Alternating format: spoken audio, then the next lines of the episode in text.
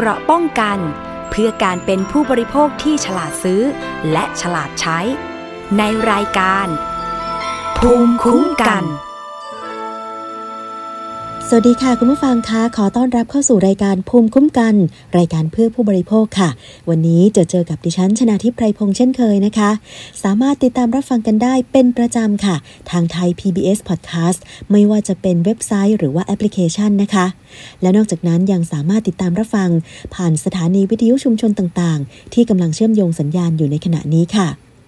ไม่ว่าจะเป็นสถานีวิทยุชุมชนคนหนองยาไซสุพรรณบุรีนะคะ FM 107.5เมกะเฮิรตซ์สถานีวิทยุชุมชนปฐมสาคร จังหวัดสมุทรสาคร FM 106.25เมกะเฮิรตซ์สถานีวิทยุชุมชนคนเมืองลี้จังหวัดลำพูนค่ะ FM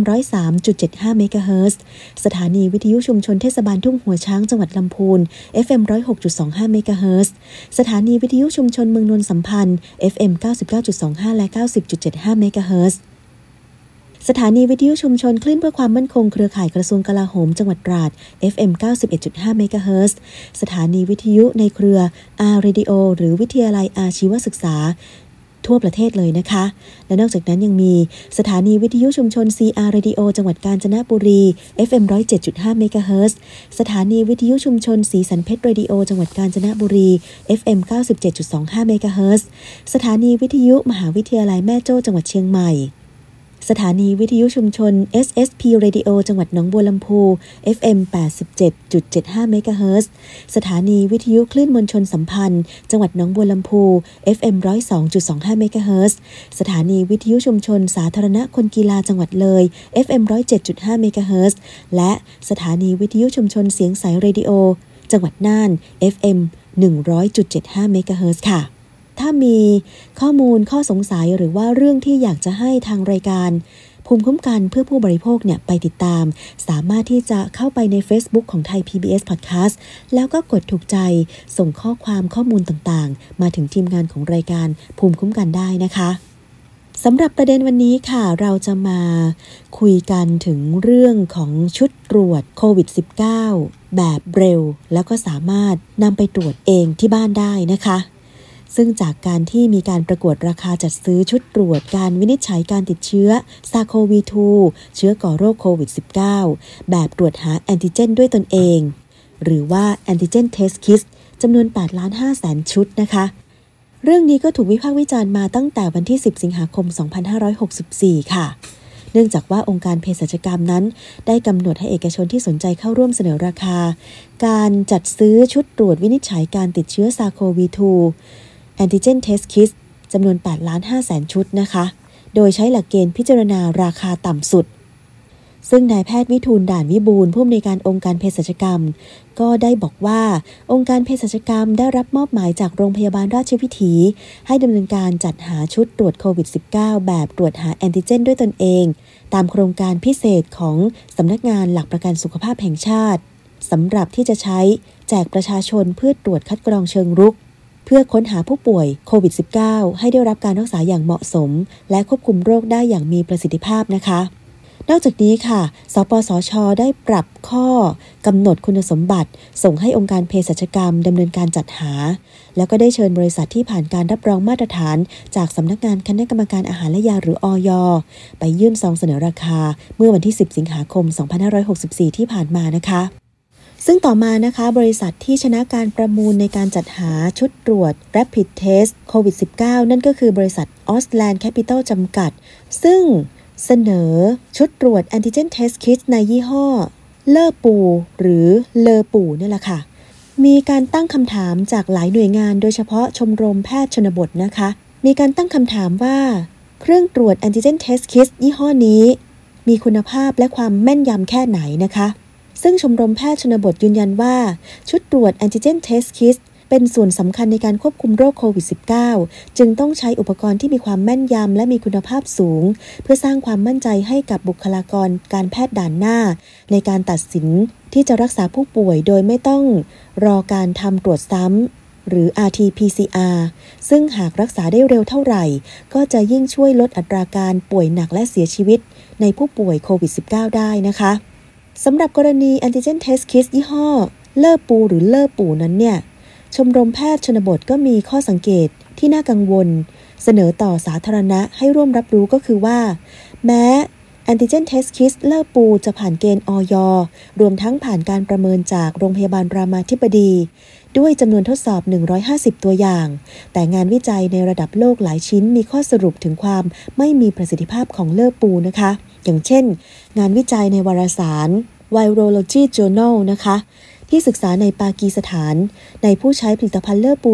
33,000 คน พบว่าเลอปูมีความไวน้อยมาก พบผลลบเทียมสูงถึง 48%ก็คือว่ามีเชื้อบวกแต่ การตรวจมีผลเป็นลบว่าไม่มีเชื้อ ซึ่งแตกต่างจากข้อมูลที่เลอปูนำเสนอมาต่ออย. ของไทย ที่บอกว่ามีความไวถึง 90% 2ก็คือการที่บริษัทออสท์แลนด์แคปปิตอลจำกัด ชนะการประมูลด้วยสินค้า Lepu ราคา 70 บาท เท่ากับว่าประเทศไทยได้ของถูกที่ราคาแพง เพราะราคาขายส่งอยู่ที่ 1 US ดอลลาร์หรือไม่เกิน 35 บาท ขณะที่ Antigen Test Kit มาตรฐานของ องค์การอนามัยโลกหรือ WHO ทางยูนิเซฟซื้อแจกจ่ายทั่วโลกอยู่ที่ราคาประมาณ 160 บาท คณะกรรมการต่อรองราคาสินค้าของสปสช ต่อรองได้ที่ 120 บาทรวมค่าส่ง ซึ่งถือได้ว่า เป็นของมีคุณภาพและราคาถูก เราต้องการแอนติเจนเทสคิสคุณภาพสูง แม่นยำ ที่สามารถนำมาทดแทนหรือลดการทำ RT-PCR ได้ ก็จะช่วยลด ภาพรวมของงบประมาณสำหรับต่อสู้กับโควิด -19 นะคะ อันนี้เป็นข้อห่วงใยของทางชมรมแพทย์ชนบทค่ะคุณผู้ฟัง ต่อมาเมื่อวันที่ 16 สิงหาคม 2564 ค่ะ ทางสภาองค์กรผู้บริโภค มูลนิธิเพื่อผู้บริโภค ได้เชิญตัวแทนจากหน่วยงานต่างๆ เข้าร่วมเสวนาออนไลน์นะคะ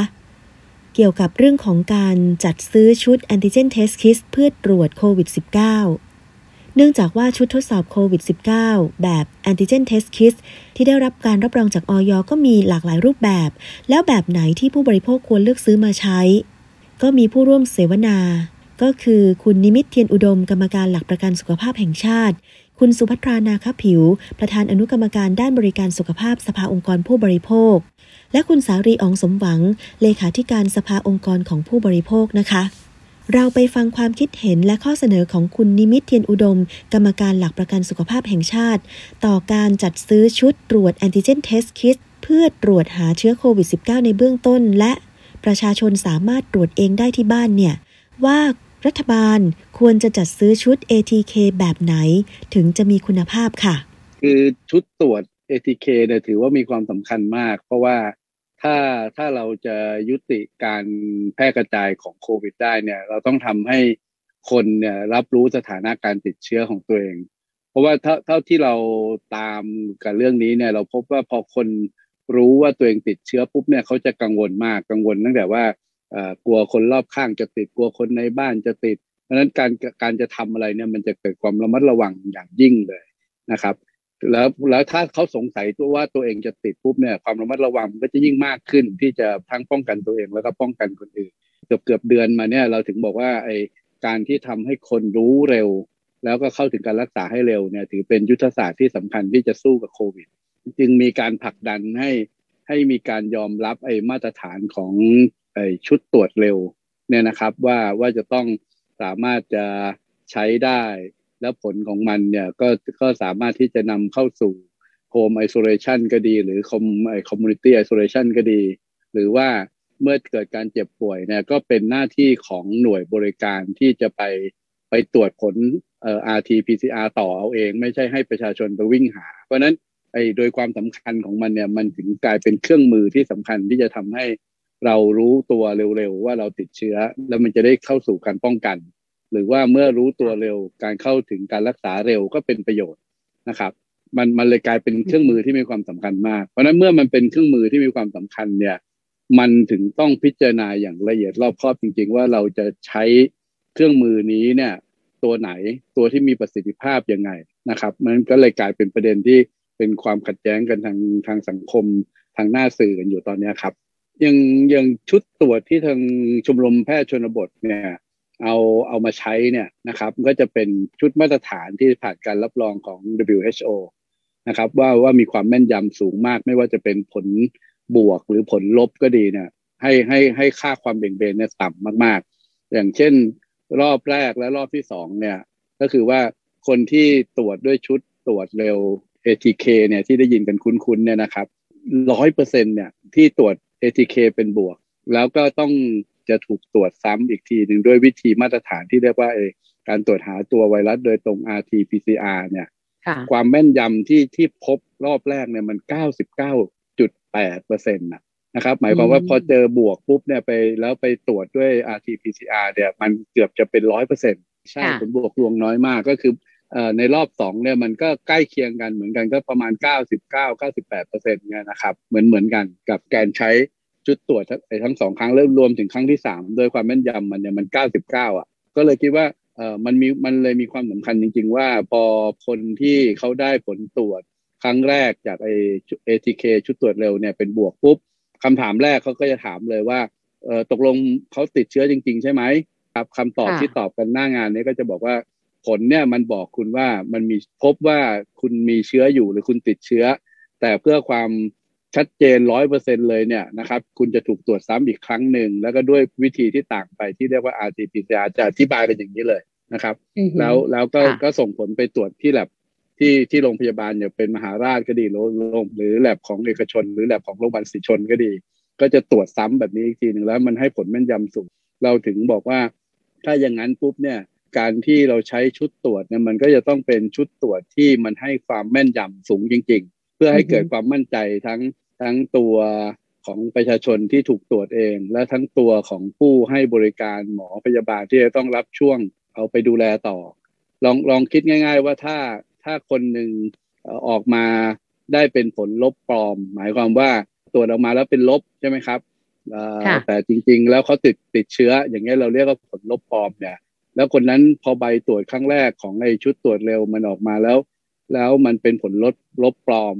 แต่ว่าเขาติดเชื้อแล้ว อย่างเงี้ยยิ่งอันตรายใหญ่เลยคนคนนั้นก็รู้สึกว่าฉันปลอดภัยนั้นความระมัดระวังที่จะป้องกันตัวเองเนี่ยมันก็จะต่ำลงโดยจิตวิทยาง่ายๆอะก็ก็ฉันปลอดภัยแล้วจะไม่ติดแล้วไอ้การระมัดระวังก็จะต่ำลงใช่ไหมฮะหรือการที่จะดูแลคนรอบข้ามก็ต่ำลงไปด้วย เพราะว่าเพราะว่าฉันตรวจแล้วฉันปลอดภัย แต่จริง ๆ แล้วมันเป็นผลผลลบปลอมอย่างเงี้ย กับอีกมุมหนึ่งก็คือว่าถ้าเกิดว่าเขาเกิดมีอาการขึ้นมา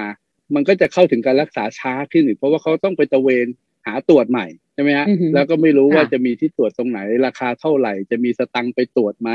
โอกาสที่จะเข้าถึงการรักษาก็ช้าลงไปอีกมันก็มีผลเสียกับกับชีวิตของผู้บริโภคก็ได้นะหรือประชาชนคนนั้นๆว่าอ้าวถ้าอย่างนี้แทนที่เขาจะเข้าถึงการรักษาเร็วและถูกต้องเนี่ยมันก็จะช้าไปเพราะว่าผลที่ได้ออกมาครั้งแรกเนี่ยมันเป็นผลลบปลอมอย่างเงี้ยครับเราเราก็เลยค่อนข้างกังวลจริง ๆ ว่า ไอการจัดหาชุดตรวจเร็วและปิดแอนติเจนเทสเนี่ยมันมันควรจะต้องเป็นชุดที่ผ่านมาตรฐานไม่ว่าจะเป็นของ WHO ก็ดี หรือแม้กระทั่งขององค์การอาหารและยาในหลาย ๆ ประเทศที่มีความน่าเชื่อถือก็ดีเนี่ย มันมันควรจะต้องได้มาตรฐานนั่นเดียวกัน ความต่างในเรื่องที่ว่าความไวเนี่ยนะคะ ถ้าสมมติว่าอย่างยี่ห้อที่อ่า ผ่านออยเนี่ยเก้าสิบเปอร์เซ็นขึ้น โดยเฉพาะยี่ห้อที่ทางองค์การเภสัชกรรมประมูลได้เนี่ย อันนี้เขาบอกว่าของเขาอยู่ที่เก้าสิบสองเปอร์เซ็น sensitivity นะคะ แต่ว่าถ้าเป็นของ WHO มันจะเก้าสิบห้าเปอร์เซ็นขึ้นเนี่ย แต่ว่าเขาถูกกว่าตั้งห้าสิบาทนะต่อหนึ่งชุดเนี่ยคือคือไอราคาที่ถูกกว่าห้าสิบาทเนี่ย คุณลองเทียบกับชีวิตหนึ่งชีวิตเลยที่ถ้าสมมุติว่าช้าไปห้าวันเจ็ดวัน แล้วคุณไม่ได้ยา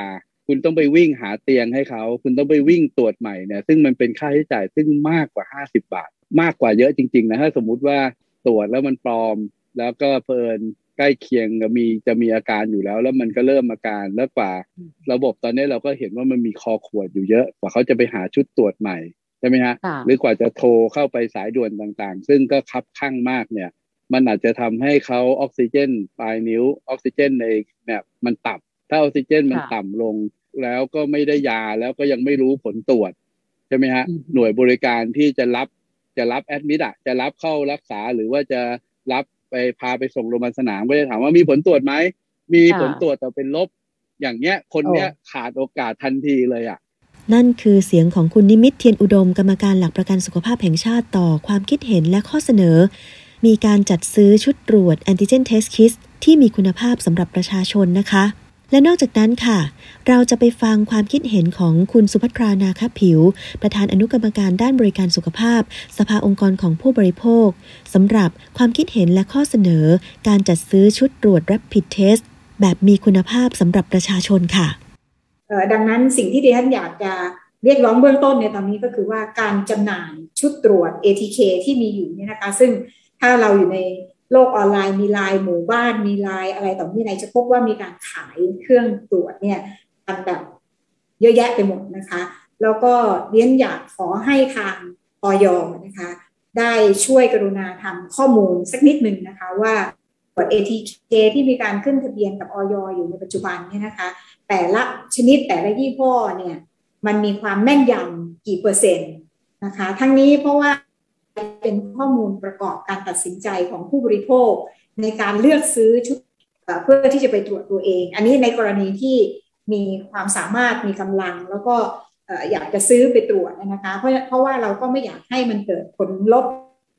ลวงหรือว่าผลลบปลอมอย่างที่ว่าไปนี่นะคะ ซึ่งมันจะทำให้เขาเสียโอกาสในการที่จะรักษา ได้ทันที แล้วก็อาจจะมีอาการรุนแรงขึ้นรวมทั้งอาจจะเกิดการส่งผ่านเชื้อไปให้คนอื่นโดยที่ไม่ได้ตั้งใจ เพราะว่าผลลบมันลวงที่ว่านี่นะคะ อันนี้เป็นอันที่หนึ่งควรจะมีการทำการเผยแพร่ข้อมูลประสิทธิภาพความแม่นยำของชุดตรวจ ATK ให้ผู้บริโภคได้รับรู้รับทราบนะคะแล้วก็อันที่สองในกรณีของการจัดซื้อ ATK ขององค์การเภสัชซึ่งกำลังเป็นประเด็นอยู่ในขณะนี้เนี่ย ทางสภาองค์กรของผู้บริโภคเองเราก็ค่อนข้างจะกังวลนะคะ เพราะว่าถ้าเกิดไปได้ชุดเอที่มีความแม่นยำต่ำนะคะหรือประสิทธิภาพต่ำแล้วก็ให้ผลรวมลบเนี่ยสูงเนี่ยมันก็จะส่งผลต่อการควบคุมป้องกันการระบาดโควิด -19 อย่างมากนะคะ อย่างที่ได้พูดกันไป เพราะฉะนั้นเราเองก็ยังมีการทบทวนในเรื่องแบบนี้นะคะว่า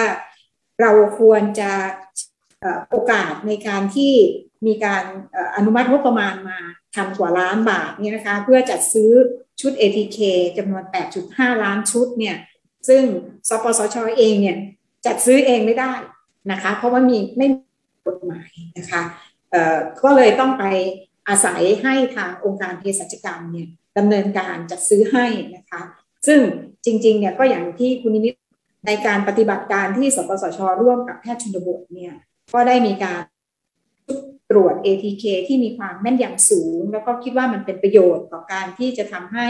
คนเข้าถึงการรักษาได้ทันทีรวดเร็ว แล้วก็มีความแม่นยำเนี่ย อันนี้มันเป็นความสำคัญ ดังนั้นคือก็อยากให้มีการจัดซื้อครั้งนี้นะคะ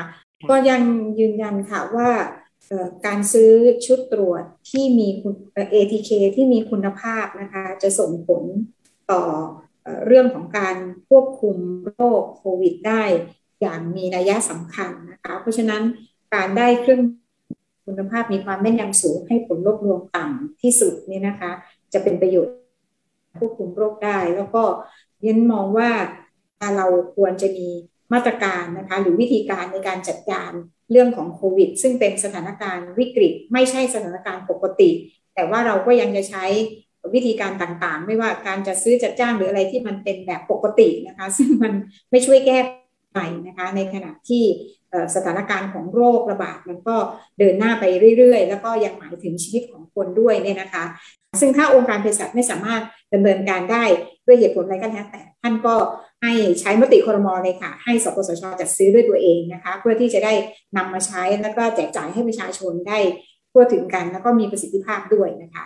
และนั่นก็คือเสียงของคุณสุภัทรานาคผิว ประธานอนุกรรมการ ด้านบริการสุขภาพสภาองค์กรของผู้บริโภคนะคะ ก็จะเห็นได้ว่า ข้อเสนอต่างๆ เหล่านี้ค่ะ ก็หวังว่าจะส่งไปถึง ผู้ที่มีส่วนเกี่ยวข้องไม่ว่าจะเป็นองค์การเภสัชกรรม สปสชสำนักงงานคณะกรรมการอาหารและยา สบค และรัฐบาลนะคะ นอกจากนี้นะคะ คุณสารีอองสมหวังเลขาธิการ สภาองค์กรของผู้บริโภคค่ะ ก็ยังมีความคิดเห็นและข้อเรียกร้อง ที่บอกว่าขอให้ผู้ป่วยโควิด -19 ที่ใช้ชุดทดสอบ antigen test kit ตรวจหาเชื้อโควิด -19 เมื่อเจอแล้วเนี่ย สามารถใช้ผลตรวจนี้ไปเคลมประกันได้ ถ้าเกิดว่าได้ทำประกันโควิด -19 ไว้นะคะ ไปฟังความคิดเห็นข้อเรียกร้องของคุณสารีค่ะ คือเนื่องจากเวลาเรามองเรื่องสิทธิของผู้บริโภคในขณะนี้มันอาจจะไม่ใช่เรื่องสิทธิในเชิงของการเข้ารับการรักษาอย่างเดียว มันมีสิทธิ์ที่ไปเกี่ยวข้องกับเรื่องอย่างเช่นเรื่องการทำประกันก็ต้องบอกว่าขณะนี้บริษัทประกันเองเนี่ยยังไม่รับรองให้เราใช้ชุดทดสอบในการไปเคลมประกันนะคะก็คือยังต้องใช้การตรวจที่เป็น RT-PCR นะคะเพราะฉะนั้นเนี่ยต้องบอกว่าไอ้คอปพอเองเนี่ยก็อาจจะต้องไปคลี่คลายเงื่อนไขพวกนี้ เพราะเพราะว่าไม่งั้นเนี่ยคนก็ จะต้องไปพึ่งโรงพยาบาลอยู่ดี ที่จะต้องมีผล RT-PCR แล้วถึงจะสามารถเบิกเงินได้ แต่ว่าขณะนี้สิ่งที่เขาคี่คลายก็คือว่าคนที่เข้า Home Isolation เนี่ยสามารถที่จะเบิกเงินกรณีรักษาพยาบาลได้ค่ะ เพราะนั้นเรียกว่าการต้องพึ่งหน่วยบริการเนี่ยซึ่งจริง ๆ ต้องบอกว่าขณะนี้หน่วยบริการรองรับไม่ไหว หรือแม้กระทั่งเราจะมีหน่วยบริการมากขึ้น แต่บุคลากรเราก็จำกัด ถ้าคุณเห็นภาพที่บุตรราคำเนี่ยเขาจะย้ายไปที่สนามบินเนี่ย ปัญหาส่วนหนึ่งไม่ใช่เรื่องที่ทางเลย แต่ว่าเป็นปัญหาว่าเราไม่มีเจ้าหน้าที่ทางการแพทย์ที่เพียงพอในการไปรักษาพยาบาล เพราะฉะนั้นสิ่งที่สำคัญก็คือว่าทำยังไงที่ทำให้คนดูแลตัวเองได้มากที่สุด ลดการพึ่งโรงพยาบาลให้มากที่สุดนะฮะเพราะฉะนั้นชุดทดสอบที่มีคุณภาพ ราคาที่ถูก กระทรวงพาณิชย์กรมการค้าภายในก็ต้องมาจัดการ ไม่ใช่บอกว่ามีหลายยี่ห้อแล้วเนี่ยไม่ต้องจัดการเพราะจะแข่งกันเองเนี่ยเรนคิดว่าพูดแบบนั้นเนี่ยไม่ได้นะคะ คือยังไงก็ตามเนี่ยราคาก็ควรจะเป็นเป็นเหตุเป็นผลกับราคาที่นำเข้ามาอย่างน้อยคุณก็ต้องกับกำกับเป็นพื้นฐานฮะเพราะทำให้ชุดทดสอบถูกลง เครื่องไม้เครื่องมือถูกลงประชาชนก็สามารถที่จะดูแลตัวเองได้ ถ้าเรารู้ว่าติดเราก็ได้ใช้ยาเร็วขึ้น ลดความเสี่ยงที่จะ เป็นโรคที่หนักขึ้นลงที่ปอดต่างๆ เนี่ย ซึ่งมันจะเป็นวงจรที่ตามมาค่ะ นั่นเป็นเสียงของคุณสารีอองสมหวังนะคะ เลขาธิการสภาองค์กรของผู้บริโภคค่ะ และหลังจากนั้นนะคะ เมื่อ 17 สิงหาคม พลเอกประยุทธ์จันโอชานายกรัฐมนตรี และรัฐมนตรีว่าการกระทรวงกลาโหมค่ะ ได้มีข้อสั่งการในมติคณะรัฐมนตรี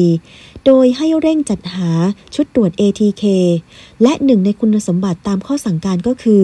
ชุดตรวจ ATK ต้องมีคุณภาพตามมาตรฐานสากล และได้รับการรับรองจากองค์การอนามัยโลกค่ะ อันนี้อาจจะเป็นข้อสำคัญที่ทำให้ องค์การเภสัชกรรมนะคะ ไม่กล้าที่จะเซ็นสัญญากับบริษัทที่จัดหาชุด Antigen Test Kit ยี่ห้อ Lepu นะคะ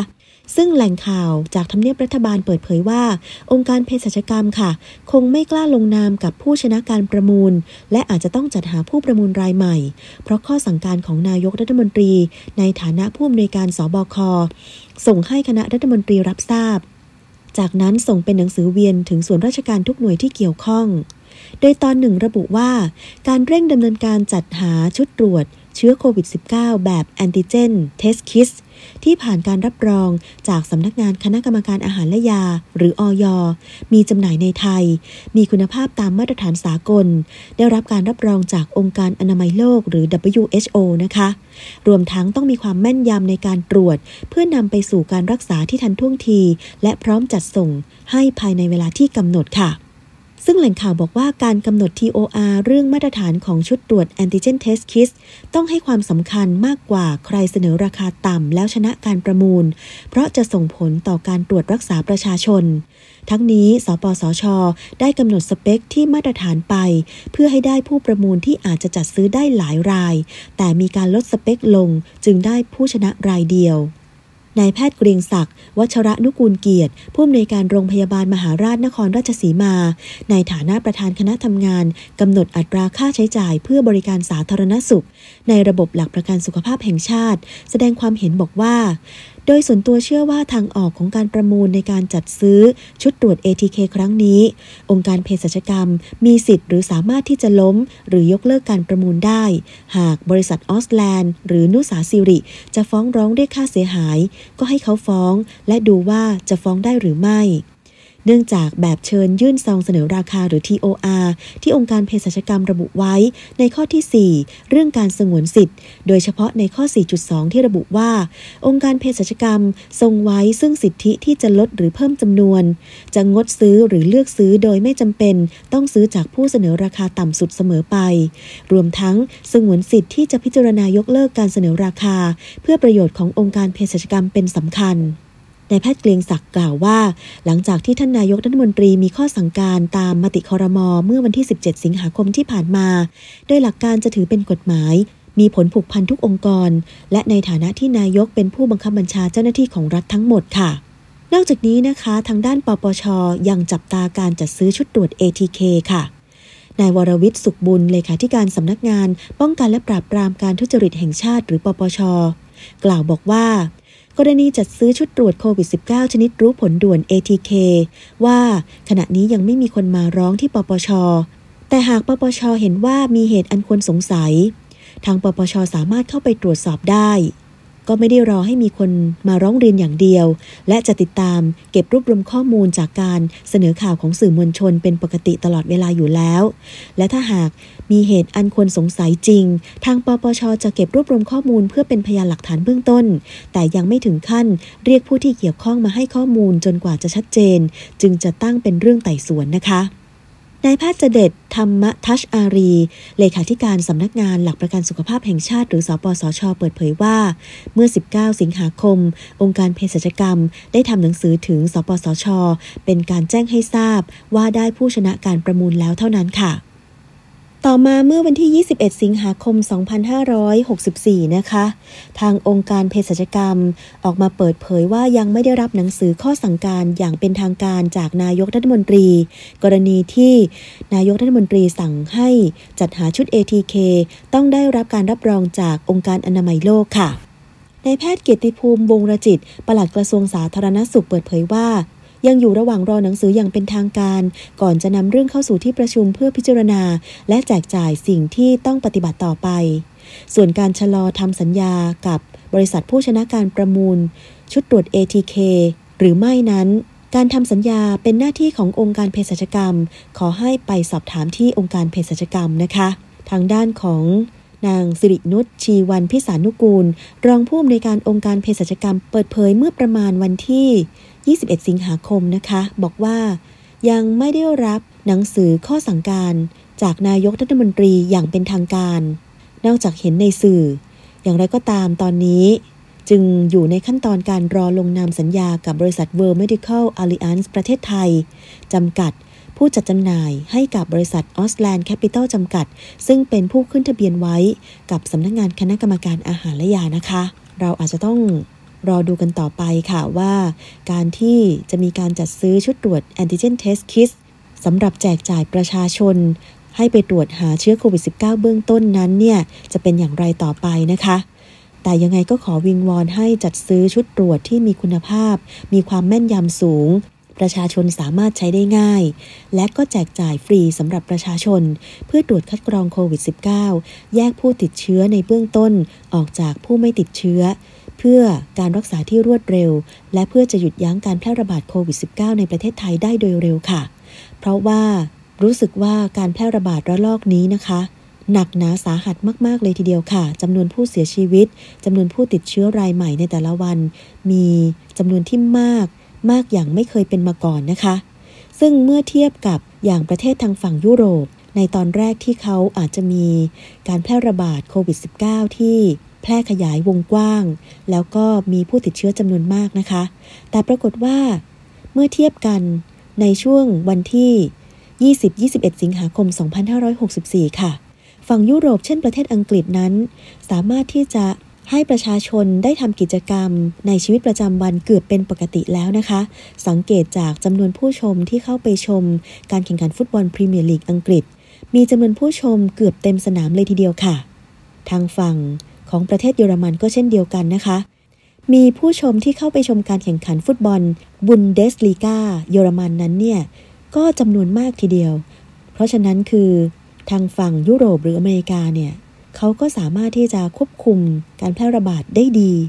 จนประชาชนก็เกือบจะมาใช้ชีวิตปกติแล้ว แต่มามองดูประเทศไทยนะคะ ในส่วนของจังหวัดในพื้นที่สีแดง อย่างกรุงเทพมหานครปริมณฑล13-14 จังหวัดเนี่ยรู้สึกว่าตอนนี้จะไปไหนมาไหนก็แทบขยับตัวไม่ได้นะคะ มีการสั่งเคอร์ฟิวตั้งแต่สามทุ่มจนถึงตีสามตีสี่ประชาชนก็ต้องจำเป็นจะต้องออกไปทำงาน หาซื้อกับข้าว แต่ว่าก็ต้องเสี่ยงกับการติดเชื้อถึงแม้ว่า จะระมัดระวังตัวเองมากแค่ไหน จำนวนผู้ติดเชื้อรายวันในประเทศไทยก็เป็นหลักหมื่นสองหมื่นสองหมื่นกว่าจำนวนผู้เสียชีวิตก็มีมาก ผู้หายจากอาการก็มีค่ะ แต่ว่าถ้าจะให้ดีเนี่ยคงจะต้องมาหยุดยั้งการแพร่ระบาด จะดีที่สุดนะคะคุณผู้ฟัง เกราะป้องกันเพื่อการเป็นผู้บริโภคที่ฉลาดซื้อ และฉลาดใช้ ในรายการ ภูมิคุ้มกัน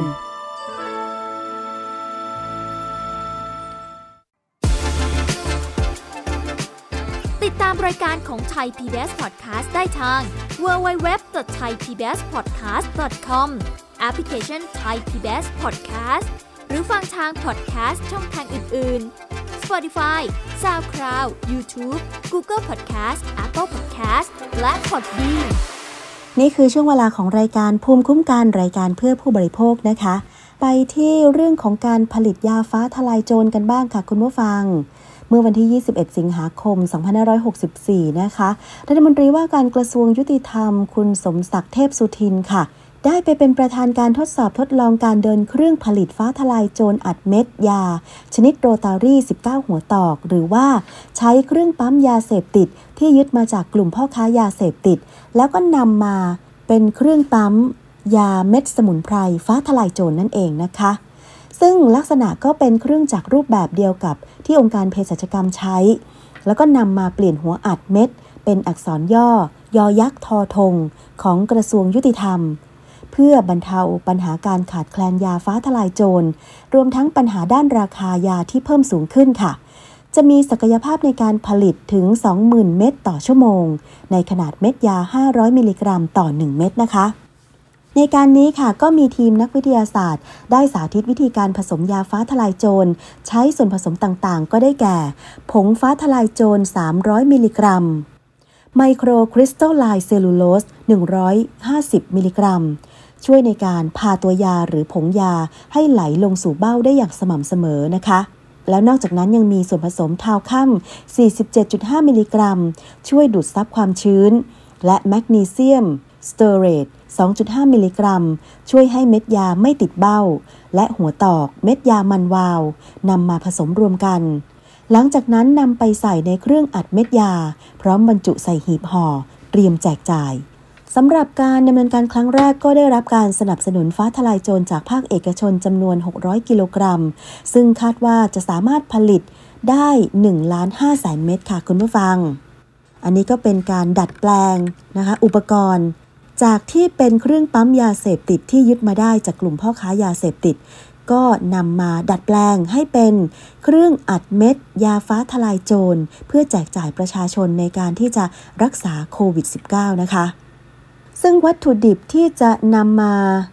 ผลิตเป็นยาเม็ด ฟ้าทลายโจรก็คือ ต้นของฟ้าทลายโจรนะคะ บอกว่าปีงบประมาณ 2564 ค่ะ มีการส่งเสริมสนับสนุน ให้ชาวบ้านในโครงการหมู่บ้านกองทุนแม่ของแผ่นดินจำนวน 24,455 หมู่บ้าน ปลูกฟ้าทลายโจรค่ะ ในอนาคตหากมีการปลูกเป็นไปตามเป้าหมาย 12 ล้านต้น ช่วงเดือนธันวาคม ก็จะถึงฤดูการเก็บเกี่ยวค่ะ และสามารถนำฟ้าทลายโจรเหล่านั้น มาต่อยอดเป็นยาเม็ดฟ้าทลายโจร เพื่อใช้รักษาผู้ต้องขังที่ติดเชื้อโควิด -19 แล้วก็แจกจ่ายให้แก่ประชาชนต่อไปได้นะคะเลขาธิการปปส ก็ยืนยันว่า การผลิตยาถูกต้องตามพระราชบัญญัติ ผลิตภัณฑ์พืชสมุนไพร พุทธศักราช 2562 ที่มีข้อยกเว้น หากเป็นการนำเข้าหรือผลิตโดยหน่วยงานของรัฐ เพราะมีภารกิจในการป้องกันและรักษาโรค นอกจากนี้จะหารือกับสำนักงานคณะกรรมการอาหารและยา เพื่อร่วมกันหาแนวทางในการผลิตยาฟ้าทลายโจรต่อไปค่ะ ก็ช่วยๆกันนะคะ คุณผู้ฟังฟังแบบนี้แล้วก็รู้สึกใจชื้นขึ้นมาค่ะ ว่าหน่วยงานของรัฐก็มีการที่จะดัดแปลงเครื่องมือ หรือพยายามหาแนวทางในการผลิตยา สมุนไพรฟ้าทลายโจร เพื่อที่จะช่วยผู้ป่วยโควิด -19 ได้อย่างเร็วที่สุดหยุดยั้งการแพร่ระบาดได้นะคะ ไปกันที่เรื่องของการหลอกลวงให้ซื้อสินค้าบ้างค่ะคุณผู้ฟัง ในยามที่เราต้องเผชิญกับการระบาดโควิด -19 และมีความจำเป็นจะต้องหาซื้อสินค้าหลายอย่าง เพื่อมาใช้ป้องกันการติดเชื้อโควิด -19 อย่างเช่น เครื่องช่วยหายใจหรือชุด PPE ซึ่งเป็นชุดที่บุคลากรทางการแพทย์ หรือคนที่จะต้องไปช่วยผู้ป่วยโควิด -19 ต้องใส่เพื่อป้องกันการติดเชื้อนะคะ แต่ปรากฏว่ามีมิจฉาชีพค่ะ หลอกขาย อุปกรณ์หรือสินค้าเหล่านี้ทำให้มีผู้เสียหายจำนวนมากค่ะ เมื่อวันที่ 20 สิงหาคม 2564 นะคะ ได้รับการเปิดเผยจากตำรวจบกปคบค่ะ ว่ามีการจับกลุ่มมิจฉาชีพที่หลอกขายเครื่องช่วยหายใจและชุด PPE ทางออนไลน์ พบกระทำผิดซ้ำมีผู้เสียหายจำนวนมากเลยค่ะกองบังคับการปราบปรามการกระทำความผิดเกี่ยวกับการคุ้มครองผู้บริโภค หรือบกปคบนะคะ ได้จับกลุ่มมิจฉาชีพร่วมกันช่อโกง โดยการหลอกลวงขายสินค้า ชุดกันฝุ่น สารเคมี และเครื่องช่วยหายใจ ซึ่งเป็นเครื่องมือทางการแพทย์ผ่านสื่อสังคมออนไลน์ค่ะ บกปคบนะคะนำกำลังจับกลุ่มนางสาวสุนิสานามแก้วอายุ 24 ปี และนายพัชรศักดิ์ศรีไพรอายุ 25 ปีค่ะ ผู้ต้องหาตามหมายจับสารอาญา ข้อหาร่วมกันฉ้อโกงประชาชน และโดยทุจริต หรือโดยหลอกลวง ร่วมกันนำเข้าสู่ระบบคอมพิวเตอร์ ซึ่งข้อมูลคอมพิวเตอร์อันเป็นเท็จ โดยประการที่น่าจะเกิดความเสียหายแก่ประชาชนนะคะ เรื่องนี้ค่ะสืบเนื่องมาจากว่ามีผู้เสียหายรายหนึ่ง ได้ไปแจ้งกับตำรวจบก.ปคบ. นะคะ ว่าตนมีความต้องการจัดซื้อเครื่องช่วยหายใจและชุด PPE เพื่อนำไปมอบให้กับศูนย์พักคอยผู้ป่วยโควิด -19 ของกรุงเทพมหานคร จึงได้เข้าไปค้นหาในสื่อสังคมออนไลน์ก็คือ Facebook ค่ะ โดยเข้าไปในกลุ่มที่มีชื่อว่า ซื้อขายชุด PPE ชุด CPE ชุดกันฝุ่น และสารเคมี ชุดปลอดเชื้อ ซึ่งเป็นกลุ่มสาธารณะ บุคคลทั่วไปก็สามารถเข้าไปซื้อขายสินค้าได้ แล้วนอกจากนั้นก็ยังพบ Facebook ชื่อว่าสุนิสาสุนิสาเป็นภาษาอังกฤษ ก็คือสะกดแบบนี้นะคะ S U N U S A S U N U S A ได้โพสต์ขายอุปกรณ์หลายอย่างที่เกี่ยวกับการป้องกันโควิด -19 แล้วก็ได้ให้หมายเลข ID Line ในการติดต่อเพื่อซื้อขายด้วยนะคะ จากนั้นค่ะผู้เสียหายได้ติดต่อไปคุยตามหมายเลขดังกล่าว ก็พบว่าเป็นเบอร์ของนางสาวสุนิสา จากนั้นนางสาวสุนิสาได้เสนอขายชุด PPE 260 ชุด และเครื่องช่วยหายใจ 22 เครื่อง เป็นเหตุให้ผู้เสียหายหลงเชื่อค่ะ ได้โอนเงินไปที่บัญชีธนาคารไทยพาณิชย์ ชื่อบัญชีพัชรศักดิ์จำนวน 6 ครั้งนะคะ ระหว่างวันที่ 1-2 สิงหาคม 2564 เป็นจำนวนเงินทั้งสิ้น 479,600 บาททีเดียวค่ะ หลังจากที่ผู้เสียหายได้โอนเงินไปเรียบร้อย และติดต่อเพื่อขอรับสินค้า ปรากฏว่าไม่สามารถติดต่อนางสาวสุนิสาได้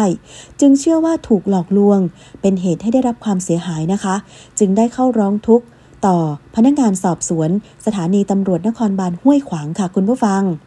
ต่อมานะคะ เจ้าหน้าที่ตำรวจกองกำกับการ 4 บกปคบ ได้ประสานรายละเอียดทางคดีกับพนักงานสอบสวนสอนอห้วยขวาง เพื่อเร่งติดตามจับกลุ่ม เนื่องจากผู้ต้องหากลุ่มนี้เนี่ย อาศัยสถานการณ์การแพร่ระบาดโควิด -19 หลอกลวงซื้อขายอุปกรณ์ทางการแพทย์ให้แก่ประชาชน ซึ่งหากไม่รีบดำเนินการจับกลุ่มโดยเร็ว ผู้ต้องหาอาจจะไปก่อเหตุ สร้างความเดือดร้อนให้กับประชาชนได้อีกนะคะ ต่อมาเมื่อ 19 สิงหาคมค่ะ เจ้าหน้าที่ตำรวจชุดจับกลุ่มสืบทราบว่า นางสาวสุนิสาเนี่ย ได้หลบหนีมาพักที่แขวงทุ่งสองห้อง เขตหลักสี่กรุงเทพ และนายพัชรศักดิ์ก็ได้หลบหนีไปพักที่แขวงบางด้วน เขตภาษีเจริญกรุงเทพ เจ้าหน้าที่ตำรวจจึงได้นำหมายจับของศาลอาญา จับกลุ่มตัวผู้ต้องหาทั้งสองคนนำส่งพนักงานสอบสวนสอนอห้วยขวาง เพื่อดำเนินคดีตามกฎหมายต่อไปค่ะคุณผู้ฟัง จากการสอบสวนเนี่ย ผู้ต้องหาก็คือนางสาวสุนิสาให้การรับสารภาพว่า ตนได้นำภาพอุปกรณ์ทางการแพทย์อย่างเช่นชุด PPE หรือเครื่องช่วยหายใจจาก Facebook ของผู้อื่น แล้วไปโพสต์หลอกขาย ทั้งที่ตนไม่มีสินค้า โดยจะให้โอนเงินเข้าบัญชีของนายพัชรศักดิ์ซึ่งเป็นเพื่อน และจากการตรวจสอบเพิ่มเติมพบว่า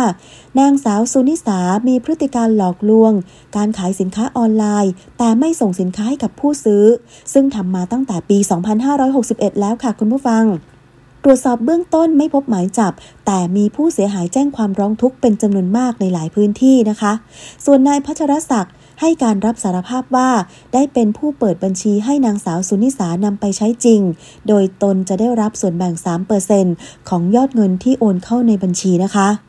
คุณผู้ฟังคะอันนี้ก็คือพฤติการของผู้ต้องหาที่หลอกลวงขายเครื่องมือทางการแพทย์ แล้วก็ชุด PPE ซึ่งมีความจำเป็นจะต้องนำไปใช้ในการช่วยเหลือผู้ป่วย หรือว่าป้องกันการติดเชื้อโควิด -19 ทั้งๆทที่คนที่จะซื้อนั้นเนี่ยนะคะ ต้องการนำไปบริจาคคุณผู้ฟัง หลอกลวงเขาได้ยังไงนะคะผู้ต้องหาที่ตำรวจจับครั้งนี้ ชื่อนางสาวสุนิสานามแก้ว อายุ 24 ปี และนายพัชรศักดิ์ศรีไพรอายุ 25 ปี ที่รับเปิดบัญชีแล้วก็ร่วมขบวนการด้วย อันนี้ต้องฝากเจ้าหน้าที่ตำรวจคอยที่จะกวดขันตามข้อร้องเรียน ที่ประชาชนได้ไปแจ้งความหรือร้องเรียนนะคะ เพราะว่าการหลอกลวงซื้อขายสินค้าที่มีความจำเป็นในการใช้ในช่วงโควิด -19 ระบาดเนี่ยเป็นการซ้ำเติมบุคลากรทางการแพทย์ ซ้ำเติมผู้เจ็บไข้ได้ป่วย ซ้ำเติมผู้ซื้อผู้บริโภคนะคะ อย่าให้ผู้ที่ทำการหลอกลวงซื้อขายออนไลน์เหล่านี้เนี่ยได้ทำผิดต่อไปค่ะ กับช่วงเวลาของรายการภูมิคุ้มกันรายการเพื่อผู้บริโภคนะคะ เรายังมีช่วงคิดก่อนเชื่อ ซึ่งดิฉันได้คุยกับดรแก้วกังสดานนภัยนักพิษวิทยานะคะ ก็จะนำงานวิจัยต่างๆ มาพูดคุยกัน ในแบบที่อธิบายเข้าใจง่าย ๆ ค่ะ วันนี้นะคะ ดิฉันคุยกับอาจารย์แก้วในเรื่องของยุงกัดทำให้รำคาญ ใช้เครื่องดักยุงดีหรือไม่ไปติดตามกันค่ะ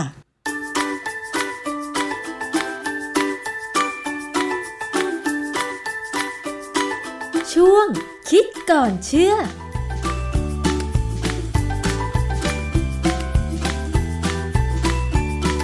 พบกันในช่วงคิดก่อนเชื่อกับ ดรแก้วกังสดานนภัย นักพิษวิทยากับดิฉันชนาทิพไพรพงศ์ค่ะ วันนี้เราจะมาคุยกันเกี่ยวกับเรื่องของยุงกันอีกครั้งหนึ่งค่ะคุณผู้ฟัง เราทราบกันดีอยู่แล้วนะคะว่ายุงเป็นพาหะนำโรคหลาย ๆ โรคค่ะ ไม่ว่าจะเป็นไข้เลือดออกไข้มาลาเรียนะคะ ถ้าเวลาหัวค่ำแล้วมียุงเข้าบ้านเนี่ยนะคะ ยุงก็ก่อความรำคาญให้เราเป็นอย่างมากเลยทีเดียวค่ะ คนไทยสมัยโบราณนะคะ ใช้วิธีการไล่ยุงด้วยการก่อไฟให้มันมีควัน ซึ่งควันนี้ก็จะสามารถไล่ยุงไปได้ค่ะ นอกจากไล่ยุงไปจากคนแล้ว ในบ้านที่มีสัตว์เลี้ยง ก็อาจจะก่อไฟให้มันมีควัน ไล่ยุงไม่ให้มากัดสัตว์เลี้ยงด้วยนะคะแต่ว่าเมื่อเรามีไฟฟ้าใช้นะคะ จึงมีการคิดค้นอุปกรณ์ดักแมลง เพื่อที่จะดักยุง ซึ่งเรื่องนี้น่าสนใจมากนะคะว่า อุปกรณ์ดักยุงนั้นเนี่ยมันมีกลไกในการทำงานอย่างไร อาจารย์คะอย่างบ้านดิฉันเนี่ยนะคะ ถ้าตอนหัวค่ำโดยเฉพาะหน้าฝนเนี่ยยุงจะมาเยอะมากเลยค่ะ เพราะว่าบางทีหลังฝนตก ยุงก็มักจะชุม แล้วถ้ามันเข้าบ้านเนี่ยมันก็กัดเราจนบางครั้งทนไม่ไหวเลยทีเดียวค่ะ คนไทยโบราณเนี่ยไล่ยุงด้วยควัน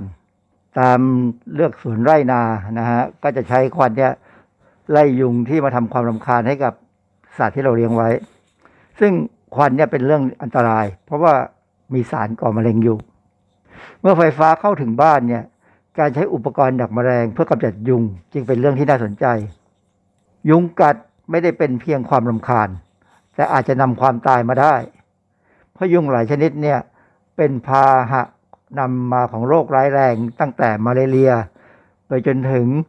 โรคที่เกิดเนื่องจากไวรัส West Nile และอีกหลายโรคค่ะจึงมักมีคำแนะนำว่า ถ้าต้องใช้เวลาอยู่นอกบ้าน โดยเฉพาะเวลากลางคืน ควรหาวิธีป้องกันตัวเองจากการถูกยุงกัด ดังนั้นเนี่ยการแขวนเครื่องดักแมลง ที่ฝรั่งเขาเรียกว่า bug zapper เนี่ยชนิดที่ใช้แสงจากหลอด black light ไว้ในบริเวณที่ยุงชุม จะช่วยแก้ปัญหานี้ได้คำแนะนำนี้คือคำโฆษณา ที่คนขายเครื่องเนี่ยเขามักจะพูดในหนังสือพิมพ์ ในวารสารที่ขายอยู่ทั่วไป แล้วก็บนออนไลน์ หรือแม้กระทั่งในทีวีดิจิตอลคำโฆษณาพวกนี้เชื่อถือได้ไหมใช่ค่ะอาจารย์ดิฉันก็เห็นโฆษณาในทีวีนะคะว่า มีเครื่องดักจับยุง เครื่องดักแมลงชนิด black light นั้นมันทำงานยังไงคะอาจารย์ โดยทั่วไปแล้วเนี่ยมนุษย์เห็นแสงในช่วง 400 ถึง 800 นาโนเมตร เป็นความยาวคลื่นนะฮะ ในขณะที่แมลงเนี่ยเห็นแสงในช่วงความยาวคลื่น 300 ถึง 600 นาโนเมตร ซึ่ง 300 ถึง 600 นาโนเมตรเนี่ยรวมเอาแสงอัลตราไวโอเลตเข้าไปด้วย ดังนั้นแมลงเนี่ยจึงมองไม่เห็นแสงสีเหลือง สีส้มและสีแดง จึงเป็นแนวทางว่า ถ้าต้องการเปิดไฟที่ไม่ล่อยุง ก็ควรซื้อหลอดไฟสีเหลืองส้มหรือแดง แต่ว่าไฟสามสีเนี่ยมีความสว่างค่อนข้างต่ำเมื่อเทียบกับหลอดไฟแสงสีขาว เครื่องดักแมลงดึงดูดแมลงโดยใช้แสงอัลตราไวโอเลตที่สร้างจากหลอด black light ที่ถูกล้อมรอบด้วยกรงตาข่าย มีกระแสไฟฟ้าแรงดันต่ำแต่พอจะฆ่าแมลงได้แมลงต่างๆเนี่ยจะถูกดึงดูดเข้าหาแสง UV ซึ่งความพยายามที่จะผ่านตาข่ายไฟฟ้านั้นทำให้แมลงถูกไฟดูดตาย ดังนั้นตั้งแต่พบค่ำจนถึงรุ่งเช้าเนี่ยเจ้าของบ้านที่มีเครื่องดักแมลง จะได้ยินเสียงเปาะแปะของแมลงถูกไฟช็อตนะแล้วก็จะมีความรู้สึกพอใจว่า เออ ได้กำจัดยุงที่น่าลำคาญไปบ้างแล้ว อาจารย์คะ แล้วมีงานวิจัยอะไรไหมคะ ที่พิสูจน์ว่าเครื่องดักแมลงสามารถจัดการยุง ล่อยุง แล้วก็กำจัดยุงให้ตายไป อย่างมีประสิทธิภาพนะคะอาจารย์ งานวิจัยที่แสดงให้เห็นว่า เครื่องดักแมลงส่วนใหญ่นั้น มีประสิทธิภาพเพียงเล็กน้อย ในการล่อยุงมากำจัด ที่แย่กว่านั้นเนี่ยเเครื่องพวกนี้มักจะกำจัดแมลงที่เป็นประโยชน์ต่อสิ่งแวดล้อม หมายความว่าแมลงบางอย่างเนี่ยเป็นอาหารนก อาหารข้างคาว ถึงกระทั่งบางชนิดก็ไข่ลงไปเป็นลูกน้ำให้ปลากิน บทความเรื่อง A Field Evaluation of Electrocutor for Mosquito Control in Southern Ontario ในเอกสารการประชุมชื่อ Proceedings of the Entomological Society of Ontario ของปี 1977 ให้ข้อมูลว่า นักวิจัยจากมหาวิทยาลัยแห่งหนึ่ง ได้ทำการศึกษาเพื่อพิจารณาว่า เครื่องดักแมลงมีประสิทธิภาพในการฆ่ายุง และลดจำนวนยุงในจุดที่ติดตั้งเครื่องไว้ได้ดีหรือไม่ ปรากฏข้อมูลว่า มีเพียง 4%ของแมลงที่ถูกฆ่าด้วยเครื่องดักแมลงเนี่ยเป็นยุงตัวเมีย ยุงตัวเมียนี่เป็นยุงที่กัดมนุษย์ และการศึกษายังพบอีกว่า อุปกรณ์ดังกล่าวได้ชักนำยุงตัวเมียให้เข้ามาในบริเวณนั้นมากกว่าพื้นที่ที่ไม่มีอุปกรณ์ นักวิจัยของ University of Notre Dame ได้ทำการศึกษาที่คล้ายกันในปี 1982 และตีพิมพ์บทความเรื่อง Failure of an Insect Electrocuting Device to Reduce Mosquito Biting บทความนี้ตีพิมพ์ในวารสาร Mosquito News ของปี 1983 ซึ่งให้ผลลัพธ์ที่คล้ายคลึงกับบทความแรกว่า เมื่อวางเครื่องดักแมลงหนึ่งเครื่องในเมืองเซาเบน รัฐอินเดียนา ในคืนหนึ่ง สามารถฆ่ามาแมลงได้ 3,212 ตัว แต่ปรากฏว่ามีเพียง 3.3%เท่านั้น ที่เป็นยุงตัวเมีย และนักวิจัยยังพบอีกว่า แสง UV นั้นดูเหมือนจะดึงดูดยุงเข้าสู่บริเวณนั้นมากขึ้น ซึ่งนำไปสู่การถูกยุงกัดของคนและสัตว์ จริง ๆ แล้วยุงตัวเมียหาแหล่งเลือดได้ยังไงคะอาจารย์ บทความเรื่อง Mosquito Receptor for Human Sweat Odorant ตีพิมพ์ในวารสาร Nature ปี 2004 เนี่ย ให้ข้อมูลว่า มนุษย์ สุนัข ม้า นก และสัตว์อื่น ๆ ที่มีอุณหภูมิร่างกายอุ่นเนี่ยนะเป็นแหล่งเลือดของยุงตัวเมีย เนื่องจากว่าในลมหายใจของสิ่งมีชีวิตเหล่านี้หายใจออกมาเนี่ยก็จะปล่อยก๊าซคาร์บอนไดออกไซด์ออกมา ดังนั้นเมื่อยุงตัวเมียได้กลิ่นของก๊าซคาร์บอนไดออกไซด์ผสมกับสารระเหย เช่นในมนุษย์เนี่ยจะมีสารชื่อวันออกตีนตรีออลหรือเรียกง่าย ๆว่าออกตินอลซึ่งเป็นแอลกอฮอล์ที่พบได้ในลมหายใจออก และในเหงื่อของมนุษย์ ซึ่งระเหยเป็นอากาศเนี่ย ยุงตัวเมียจริงจะวิ่งเข้าไปหาเพื่อกัดและดูดเลือด ดังนั้นเนี่ยคนที่มีเหงื่อเยอะ ก็จะถูกยุงกัดมากเป็นพิเศษ อาจจะต้องใช้น้ำมันตะไคร้หอมช่วยกลบกลิ่นเหงื่อดู และมีข้อมูลเพิ่มเติมอีกว่า ยุงที่กระหายเลือดเนี่ยสามารถตรวจจับก๊าซคาร์บอนไดออกไซด์ห่างจากแหล่งกำเนิดได้ไกลถึง 35 เมตร ความรู้ใหม่เนี่ยทำให้นักผลิตเครื่องดักแมลง ได้ออก แบบสร้างเครื่องดักแมลงชนิดใหม่ ที่มีการปล่อยก๊าซคาร์บอนไดออกไซด์และ octenol ออกมา เพื่อดึงดูดยุงให้บินเข้าหาเครื่องดักแมลงมากขึ้นแต่น่าเสียดายที่ข้อมูลดังกล่าวยังไม่เป็นทางการนะ บอกว่าคาร์บอนไดออกไซด์และออกซินอลเนี่ยช่วยเพิ่มจำนวนยุงที่ถูกฆ่าเนี่ยต่อคืนได้เพียงเล็กน้อย แต่กลับดึงดูดยุงเข้าสู่บริเวณที่วางเครื่องกำจัดแมลงเนี่ยมากขึ้น มีเอกสารหนึ่งชื่อ Biopesticide Fact Sheet for One Octane Priol ซึ่งพบได้ในเว็บของ US EPA นะ US EPA เนี่ยได้แบ่งรับแบ่งสู้ในประสิทธิภาพของเครื่องดักแมลงแนวใหม่นะ แต่เขาก็บอกว่าสารเคมีเนี่ยไม่เป็นอันตรายในปริมาณที่มีการใช้เพื่อดักยุงเนี่ยนะ แต่ว่าเขาห้ามโฆษณาว่า เครื่องดักยุงแนวใหม่เนี่ยควบคุมปริมาณยุงได้ แต่ยอมให้กล่าวว่าช่วยกำจัดยุงเพิ่มได้ ภาษาอังกฤษเขาเขียนว่า the statements do not claim to control mosquito only to make the electric insect killers more effective ค่ะดังนั้นเนี่ยเครื่องดักยุงแบบใหม่เนี่ยที่มีการปล่อยคาร์บอนไดออกไซด์มาเนี่ยมีขายแล้วในเมืองไทย ผมเคยเห็นมีโฆษณาในทีวีนะฮะแล้วก็ ออนไลน์ก็มี ใครจะซื้อหรือไม่ซื้อเนี่ยก็ขึ้นอยู่กับว่าต้องการทำอะไร เช่น ถ้าจะดักยุงตัวเมียอย่างที่เขามีการวิจัยเลยเนี่ยก็พบว่ามันไม่ค่อยได้ผลนะได้น้อย3% 4%แต่มีอย่างหนึ่งคือว่าเวลาเราทำงานกลางคืนเนี่ยบางครั้งเนี่ยพอเราเปิดคอมพิวเตอร์เนี่ยมักจะมีแมลงอื่น ๆ ที่หลุดรอดเข้ามาในบ้าน เข้ามาวุ่นวายอยู่หน้าจอคอมพิวเตอร์แมลงพวกนี้เวลาบินเนี่ยขนตามขาหรือตามปีกเนี่ยมักจะหลุด แล้วก็มาอยู่ที่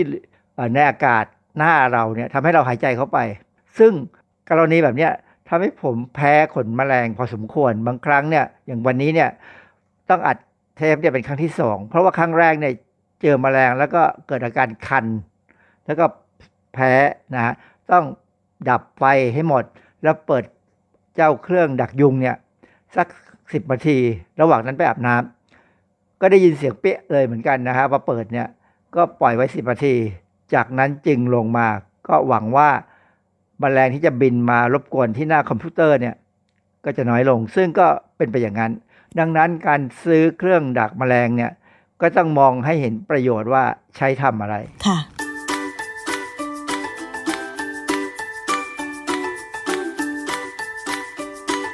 ช่วงคิดก่อนเชื่อ